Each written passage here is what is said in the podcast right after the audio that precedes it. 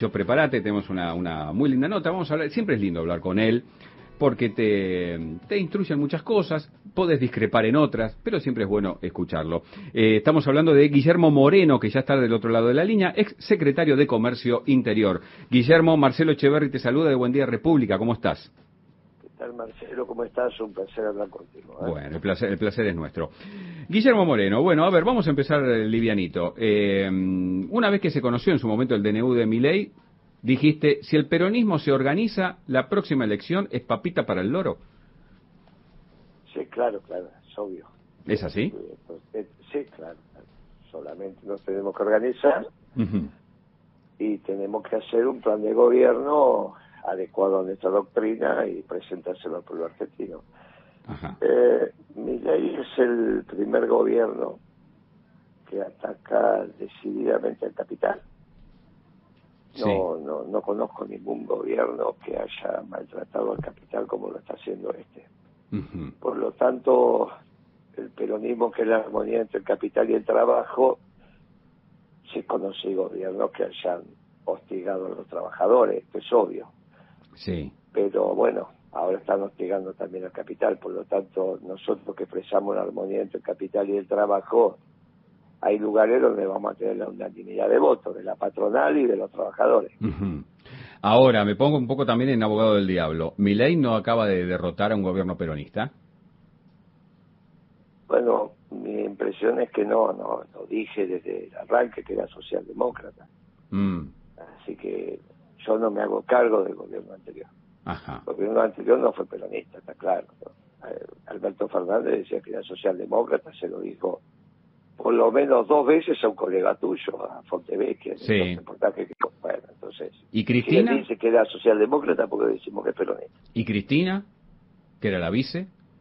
Bueno, pero el Poder Ejecutivo es unipersonal. Ahora, Cristina está claro que eligió a Alberto Fernández. Claro.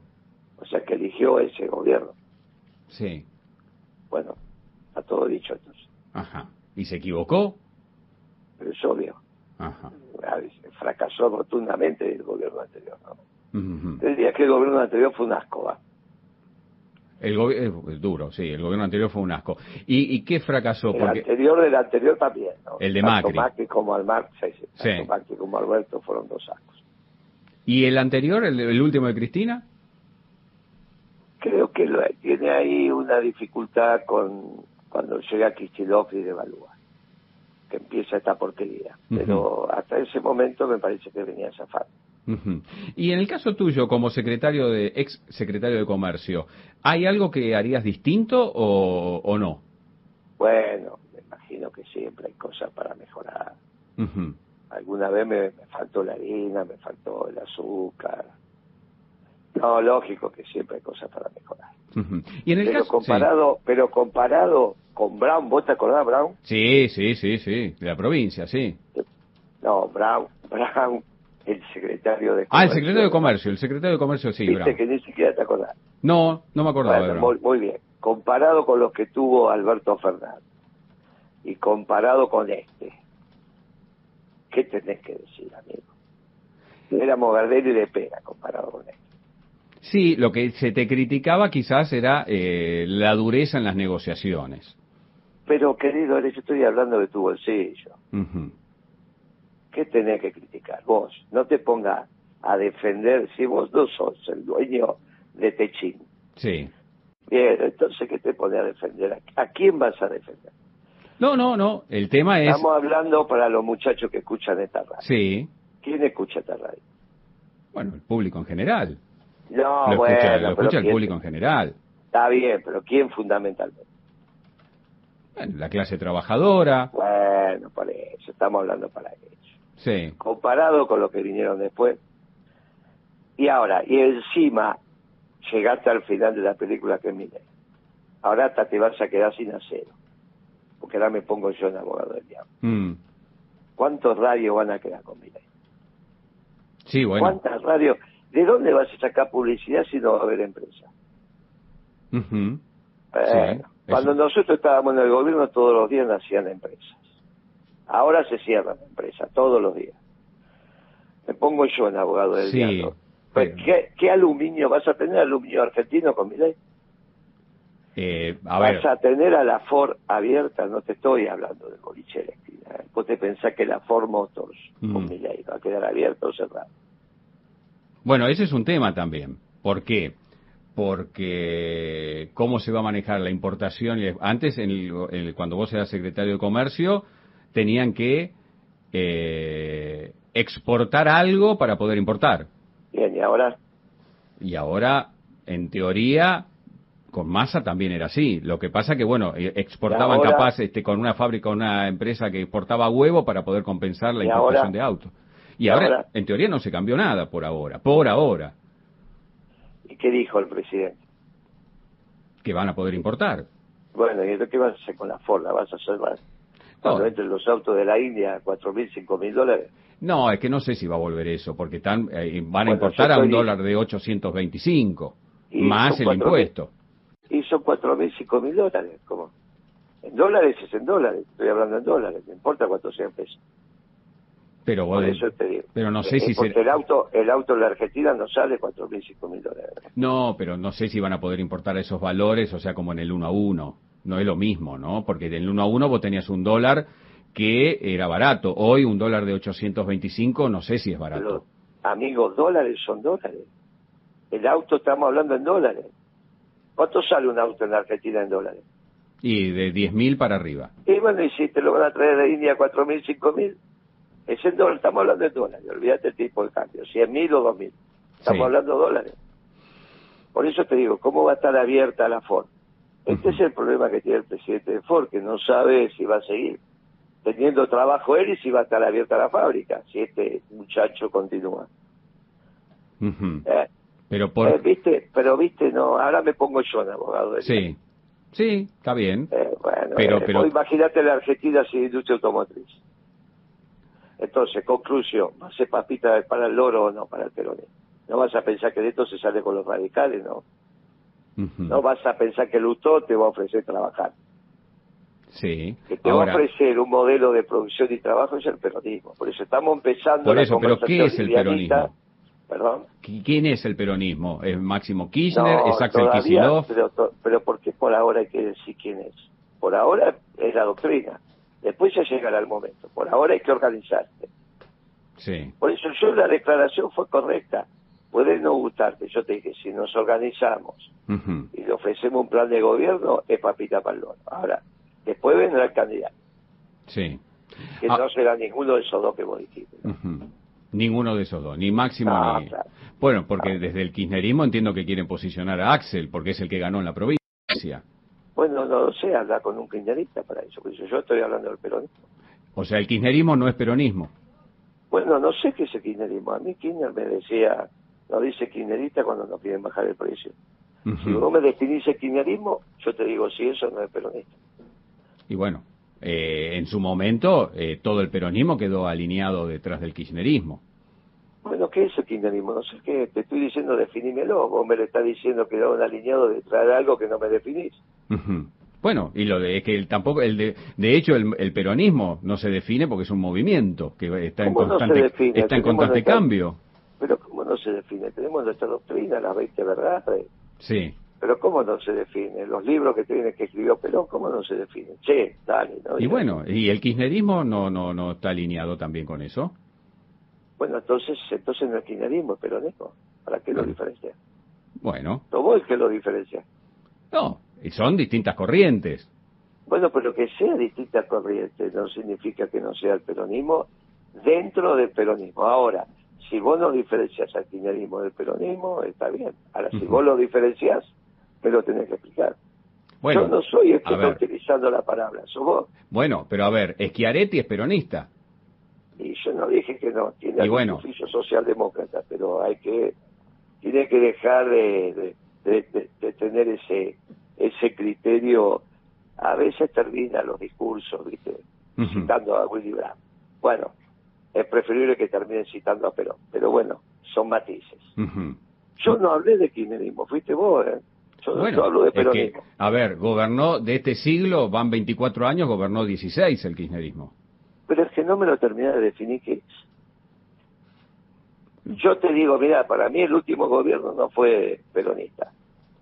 Ajá. Para, para mí, porque él dijo que era socialdemócrata. Si es socialdemócrata, no es peronista. Ahora, la realidad es que Kirchner fue peronista. El primer gobierno de Cristina. Mientras estuvieron la política peronista, fue peronista. Después, cuando eligió un ministro de Economía como Kicillof, que lo primero que hizo fue devaluar, empezamos a tener dudas.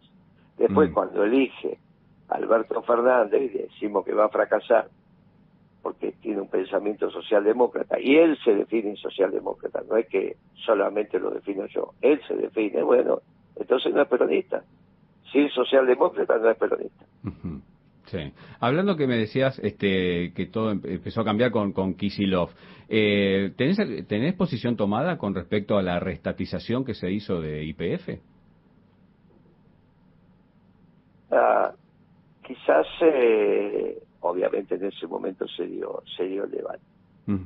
Eh, técnicamente estamos sufriendo un juicio, ¿no? Claro, por eso voy. Bueno, no, evidentemente hay un desorden ahí producido en términos legales. que cuando se hizo el caso del correo no pasó, ¿no? El correo me tocó a mí terminar con ese contrato porque Macri no pagaba. ¿Te acordás que sí, me acuerdo. El, correo, bueno, Macri no, sabíamos que Macri no pagaba el canon, ¿no? Sí. Bueno, entonces si no pagaba el canon no podía seguir utilizando las instalaciones del Estado. Pero, sí, pero acá en IPF era distinto. Bueno, acá en IPF es distinto, evidentemente, legalmente no se hizo bien eso. No se hizo. Evidentemente perdimos el juicio. Ahí había, es una empresa que cotizaba en Wall Street, estaba sometida a la jurisdicción norteamericana porque cotizaba ya, en fin. Evidentemente faltó estudio. Ajá, sí. Y bueno, quizás eso también, yo digo yo, ¿eh? siguiendo siempre los dos estamos como abogados del diablo. Eh, la gente ve que quizás hay que dar explicación por eso, y si no se da por... No, pero está bien, pero no me la querías. No, no, no, no, no, ah, bueno, no, Guillermo, no, no, la ah, explicación, lo tuyo fue lo del correo y la explicación está clara. Esto es un caso distinto, e incluso antes de la restatización se había puesto a las familias que nazi. Sí, sí, está en IPF, así que, pero a eso lo que yo voy es, cuando hablábamos de Kisilov, si es peronista, si no es peronista, que quizás la gente, quiero que también, cuando eh, emerge mi ley, es porque se ve que también hay cosas que no se dieron explicación. Nos dijeron, mira, Repsol nos va a terminar pagando a nosotros y tenemos ahora una deuda dólar más, dólar menos, nos están reclamando 16 mil palos verdes. Mira, yo te dije que mi ley es el emergente de dos gobiernos que fueron un asco. El de Macri y el de Alberto. Claro, y te dije que esto y los dos últimos años de Cristina, después de la devaluación de Kisilov, es el origen de esas dos cosas. Ya lo hablamos esto hace cinco minutos. Sí, sí, sí, no, el, el, concepto, el concepto está claro, el concepto está claro. Bueno, y de ahora en más, ¿cómo, cómo, ves, esto, por ejemplo, hasta las elecciones de medio término, que quizás falte una vida, pero bueno, es lo próximo que tenemos. Eh, el gobierno... Bueno, no sé, eso, eso lo decís vos, no, no, lo digo yo. Vos decís qué es eso. Yo no lo veo. No creo que se termine cerrando No creo, no creo, no creo ni que siquiera que vos quieras eso, no lo sé. Eso ya es una situación que está en manos de Dios. No lo tengo tan claro yo. Te, puedo imaginar que si a un mes está gobernando, hizo todas estas barbaridades. Sí. Pero no pensás que las, barbaridades estas, el, peor momento es ahora y quizás con la forma ortodoxa de, de este plan, donde hay, también hay que decirlo, están comprando dólares el Banco Central todos los días, quizás después cambie. Mira, la realidad está comprando dólares porque comprando está comprando, eso es verdad, pero no paga. No, no, paga las, las, importaciones. Bueno, cuando empiece a pagar hay que ver qué pasa. Bueno, a mí me parece que es un desastre lo que hizo. Pero el bono que dio, el, bo, el BOPREAL, la última licitación fue positiva, que es el de los importadores. Creo creo, creo que está cerca de 46 mil millones de dólares de importaciones impagas y todavía no llegaron a los 5 mil. sí. diste un bono, no diste dólares. ¿eh? Sí, sí, obvio. Bueno, lo que pasa es que son 60 mil millones de dólares de deuda que acumuló el gobierno de llega, Pero hoy por hoy tenés 46 mil. Pero te vuelvo a decir, diste un bono, no diste dólares. O sea que estábamos hablando de la reserva del Banco Central y el Banco Central lo que dio es un papel de colores, no dio dólares. Vamos a empezar a ver cuando empiece a pagar esa acumulación de continua. Y hay que ver, hay que ver cómo termina el aparato productivo argentino, porque me parece que lo que está haciendo Imagina que quería terminar con el azúcar en la Argentina. Bueno, gracias a Dios no puede, ¿no? Imagínate que la Argentina se quede sin producir azúcar. Sí, ¿Qué hace con los tucumanos, los jujeños? O sea, ¿a vos te parece razonable eso? No, por supuesto. Y bueno, yo creo que lo que fueron por, fue por potencia de máxima y después negociaron, bueno, ahora se bajaron ciento y pico de artículos, 160 si no me equivoco, pero 139. pero ¿a vos te parece que por máxima es quedarte sin azúcar? No. ¿A vos te parece bien eso? No, obvio que no, no me parece bien. Pero también. ¿qué, pero, máxima estás hablando? No, pero en la, y en la práctica sabíamos que la ley como venía no iba a salir. Ah, vos decís que es un payaso, que dice una cosa y hace no, No digo que es un payaso, yo lo que digo que y que es una negociación, que es una negociación. Digo o sea, que la negociación vos decís, voy a decir a la Argentina sin azúcar, si pasa, pasa, y si no pasa, hago la tontería que hago ahora. No lo sé. Es una yo, que estamos hablando. No, pero es, una, pero es una Yo no te digo si me parece o no, pero yo digo lo que está pasando. De hecho, mandaste. No, pero mandó el gobierno. lo que está pasando. Yo lo que, lo que está pasando lo digo yo, que quiso que dejara la Argentina sin azúcar. Está bien, eh, yo te entiendo eso. Ahora, la realidad. Lo que pasó fue que no lo dejaron. Y la realidad es que este es un payaso, con lo que estás diciendo vos. Ajá. No, ah, yo no digo, yo igual no digo que es un payaso, ¿eh? Pero escúchame, a ver si a ver si me entiendo. Vos decís ahora que tu radio es así. A partir de ahora va a ganar 10 pesos. Sí. No, y empiezan las protestas. Bueno, 15, bueno, 20, listo, y ahí termina. Así se gobierna.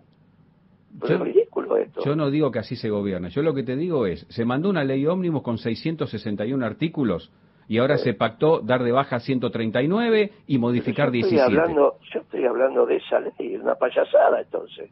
Está bien, por eso. ¿Para qué la tomamos en serio? Y bueno, cada cual después lo va tomando como es. Ahora, si la ley se aprueba, ah, no vamos a tener que regir por esa ley.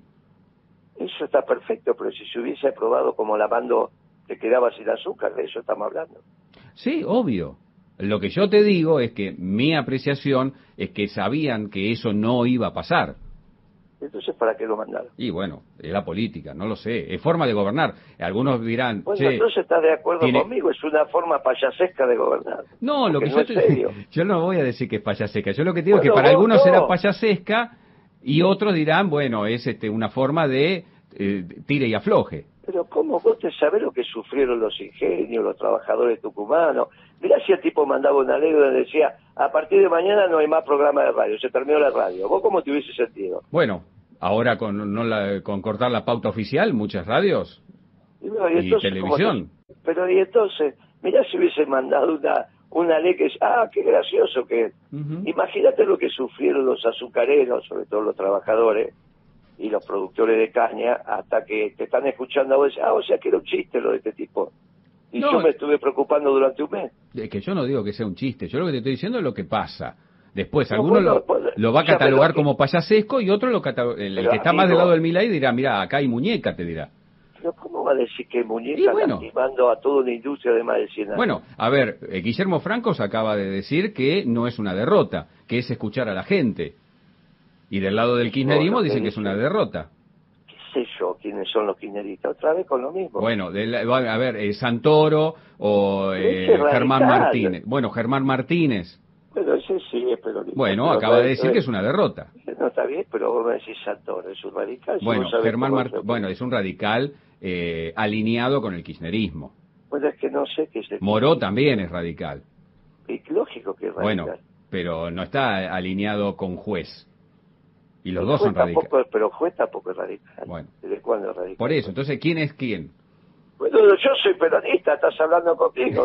Está bien, bárbaro, Guillermo, pero me estás hablando, pero a veces me decís como si estaríamos en el 83 con la lista 1, 2, 3. Ahora estamos en la lista 600 y pico porque son todas alianzas. pero yo, esta conversación empezó diciendo que la próxima elección es papita para el loro para el peronismo. Es la lista 2, precisamente. Ese es mi razonamiento. Tenemos que volver peronismo y radicalismo. Yo te entiendo todo lo que me decís. Ahora, la lista 2, desde el 89 que no se vota. habrá llegado el momento de volver a ah, que se vote la lista 2. Sí, sí, yo no te, lo discuto. Entonces, y yo lo que te estoy diciendo es que hasta vos la vas a votar. No, vas, a votar, no vas a votar a los radicales.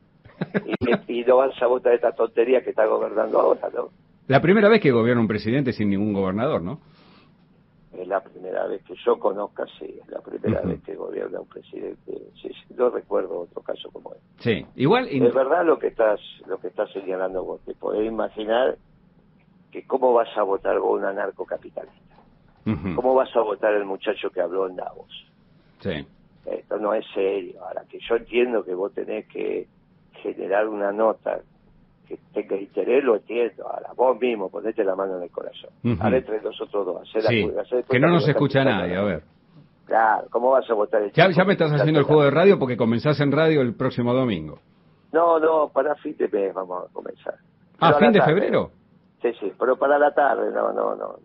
Que aparte voy a estar los domingos. Sí, sí, ya lo sé, ya lo sé, ya lo sé. No, no vamos a competir con vos, no vamos. Ahora, es obvio que no se puede seguir así. Vos sos el que hablaste de la elección de medio término. Sí. Escucha al presidente de la FOR y cambió de radio porque se amarga.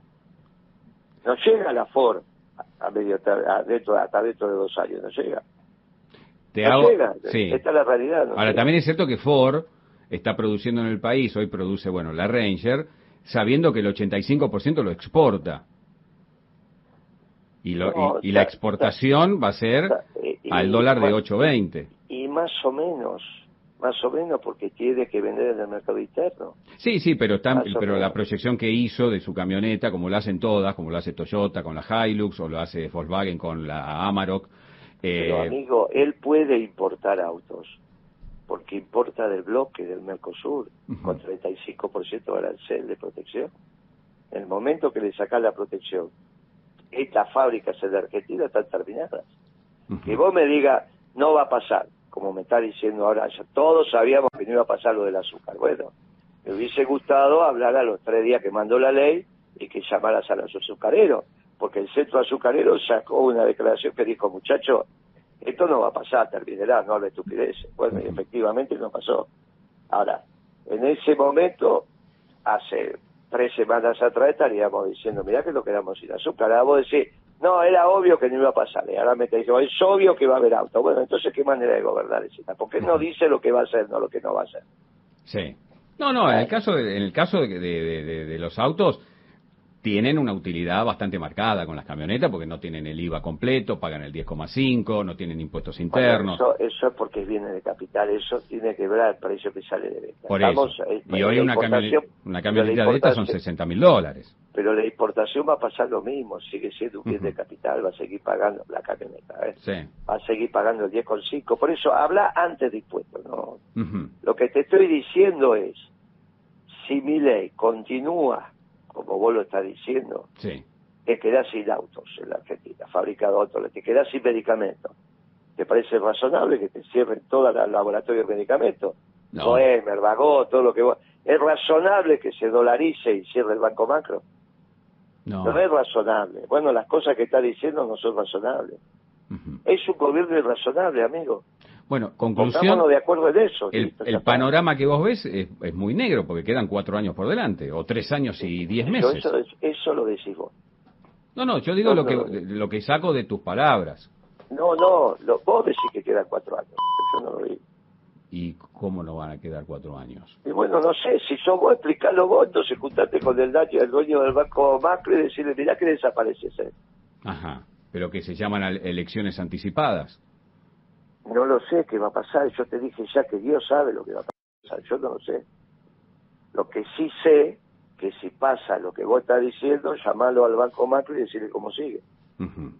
Que, ah, no, voy a dolarizar, estoy muy cerca de dolarizar. ¿Y qué quiere que te diga? Dolariza, lo primero que cierre es el Banco Macro y el Banco Galicia. ¿Vos te imaginás la Argentina sin Banco Macro y sin Banco Galicia? Pero ¿por qué cierran? El Banco Macro acaba de absorber al Itaú. Pero ¿cómo va a quedar si no genera dólares? ¿Quién va a depositar en un banco donde no hay posibilidad de tener respaldo en dólares? No hay banco central, Bueno, que pero es el que te garantiza los depósitos. ¿Por qué vas a poner dólares en el banco macro si no tienes posibilidad de generarlo? Lo vas a poner en un banco extranjero, que esté en la casa matriz. Por eso hablan de la banca offshore. Ujú. Por eso, una cosa es haber estudiado lo que este chico dice y otra cosa es hablar. Si él dolariza, todos los bancos nacionales tienen que cerrar. ¿Sabías eso vos? No, Bueno, pero tampoco sé si es así. Vos me decís que es así, yo te creo. Ah, bueno, listo. Yo te creo, pero también veo, te creo, eh, tenés una postura donde el panorama que ves es negro y hay gente que no lo ve tan negro. Pero te preguntale a lo que no lo ve tan negro qué pasa cuando dolarizás. Y no, nunca dolarizó Argentina. Bueno, y cada país es distinto, no me puedo comparar con Ecuador. Pero lo que pasa con los bancos nacionales, te estoy diciendo, los propios teóricos de la dolarización, te dicen que la banca tiene que ser offshore. Pero aparte vos, ¿por qué pondrías plata en el macro si no tiene la capacidad de tener respaldo en dólares y si lo tiene en Citibank? ¿Dónde vas a poner tus dólares? Sí. Es obvio, si cerró el Banco Central, que es el que te garantiza los depósitos en el Banco Macro, vos tenés ahora un millón de pesos, te da lo mismo ponerlo en la nación que ponerlo en el macro, el que esté más cerca de tu casa. Sí. Porque está garantizado por el Central. No hay más Central, no hay más Banco Central tenés el City más lejos y el, macro más cerca. Ahora resulta que tenés un millón de dólares.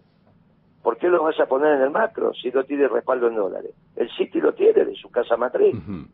Bueno, igual todavía no, igual no se dolarizó.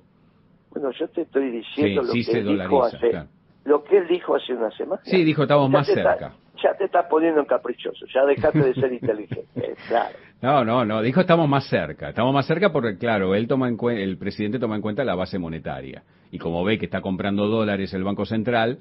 Bueno, está bien, pero sos vos el que dijiste que sí, va, a durar cuatro años. No lo dije yo, vos lo decís. Yo te dije, mira, si es así te quedas sin banco, porque si al mes está más cerca, se supone que dentro de dos meses está recontra cerca. Bueno, entonces anda, llamalo a Brito, el dueño del Banco Macro, y explicarle que se va a quedar sin, sin pues, Yo te lo empecé diciendo yo, que está hostigando al capital. Llamalo a Brito y dice, che, viejo, te vas a quedar sin banco. ¿eh? Cuando te escuche tu viejo allá arriba, ¿sabes qué? Ah. Eh, bueno, llamalo a, a, Casani, que ya debe estar grande ese de Casani, y va a cerrar el banco, ¿eh? Y bueno, no a los trabajadores del Banco Galicia y decirle, a ver qué te dice. De la misma manera que hace tres semanas llamabas a los azucareros. Le decía, no, no se aflige, es una manera de negociar. Ahora, te hago la última, porque me, encanta hablar con vos, pero ya este se nos va el tiempo y se nos va el programa también. Pero y vos te la pasás No, porque a mí me gusta. Me gusta hablar con vos, Guillermo. para que después diga igual todo lo que hace mi ley, nada va a pasar. Tampoco va a pasar que dure cuatro años en este criterio, entonces, según decís vos. Sos duro, ¿eh? Es dura esa frase, ¿eh? No soy duro, es lo que decís vos. No, yo no dije que no va a durar cuatro años. Vos me dijiste que no va a durar cuatro años. Vos estás diciendo que todo lo que hace es para negociar. El azúcar no, era mentira. Los autos es mentira. Lo del banco es mentira. Esto es mentira. Bueno, entonces también es mentira que dure cuatro años. es lo que se deduce de tu palabra. Qué pícaro. Que Ahora, con esto, con esto vos no sabés la alegría que le está dando a los que trabajan en el Banco Macro y en el Banco Galicia. No, no, Moreno dice, no, deja, no va a pasar, quedémonos tranquilos. No, yo lo y ahora bueno. Porque sabes qué pasa. Sí. El tipo que hace azúcar planifica su vida. Entonces no es justo que venga un presidente y que diga que va a terminar con el azúcar argentino y después venga un periodista como vos y diga, no, todos dijimos que eso no iba a pasar, porque el tipo la pasó mal. Los empleados del Banco Macro que están escuchando ahora la conversación, que no son poquitos, son miles, la están pasando mal. Entonces no es así la conversación. Por eso no hay que decir las cosas pensando que no del otro lado no hay seres humanos que sufren. Obvio. Cuando vos tenés los trabajadores de Reemers, que son centenares, y dice le van a importar los medicamentos de la India y cierra Reemers, no es joda. Entonces hay que tener conciencia que del otro lado hay seres humanos que la están pasando mal. Pero obvio. Igual todos se dieron cuenta que en esta conversación vos estabas haciendo una chanza. Pero bueno, suponiendo que no estés hablando conmigo y estés hablando con otro, mira si te está escuchando un trabajador de vago. Pero, Guillermo, lo que yo te digo, lo que yo te digo, que eh, eh, tenemos, no yo, pero la gente va teniendo distintas apreciaciones. Por eso te digo, ¿cómo me explicas que el 56% votó esto? Pero porque no sabía que era un anarcocapitalista, ni vos lo Pero si él lo decía. No, que era anarcocapitalista. Sí, él decía, yo no soy, yo soy libertario, anarcocapitalista. claro, pero la gente no sabía, y venía más y decía que era Martínez León. Bueno, pero entonces está subestimando al votante. No, al votante no, que no se explicó qué era. ¿O vos te pensás que él alguna vez explicó que iba a decir lo que dijo en, Davos? Que iba a ir a Davo y los iba a postobrar. Escúchame, no. No sé, no sé. Yo creo que habló habló de ajuste, nunca habló de promesas que íbamos a pasar bien. habló de dolarización. Sí, claro, pero nadie sabía, nadie se lo terminó explicando, lo que era, salvo algunos. Ahora, cuando lo eligieron fue un 30%, esos son los votos de él. Lo otro fue opción. Bueno, y en la opción podían haber elegido a Massa. No, está claro, pero los radicales son radicales, no anarcocapitalistas, ¿no? Le dejo igual a vos que decida lo que es los radicales, porque yo mucho no sé qué es, qué es ser radical, pero bueno. la lista 3, la lista 3. Ahora, la lista 3. Ahora, vos no me vas a decir que esos son anarcocapitalistas. No. Y lo votaron, y lo votaron a mi ley. Bueno, pero a ver, y mira, y al final se nos hace larga la charla. Yo siempre como estoy como una hora. Y también eh, Cristina había dicho que la marchita se la pongan debajo de la espalda. Y, el peronismo. no, pero te quiero decir que todos dicen de todo. A eso voy. Está bien, pero este muchacho sí. quiere terminar con eso. Quiere, quiere terminar con los laboratorios argentinos, la fábrica argentina, los bancos argentinos, bla, bla, bla. Mm. Y vos tenés que decir, no se aflija, muchacho, con él no tiene razón, esto es una joda, no va a pasar. Así tiene que terminar la nota, para que la gente no se angustie. Está bien. Bueno, Y, termino la nota diciendo que, bueno, que vas a hacer este, tu programa de radio, así que te deseo realmente mucha suerte, Guille, porque... Eh, gracias, amigo. ¿Sabe cómo se va a llamar, no? Eh, sí, los días más felices. ¿Viste? ¿Y cuáles fueron los días más felices? Los peronistas. ¿Viste? Un abrazo, amigo, gracias. un abrazo, chao, Guillermo, chao, chao, chao. Guillermo Moreno, eh, siempre es un placer, porque me gusta hablar con él, porque uno este, puede ir teniendo distintos conceptos, distintas ideas, pero siempre eh, en la buena predisposición y en el respeto de uno con el otro. Cada cual va teniendo este, su parecer. Guillermo Moreno, aquí se nos pasó muchísimo el tiempo, aquí en este, AM 770.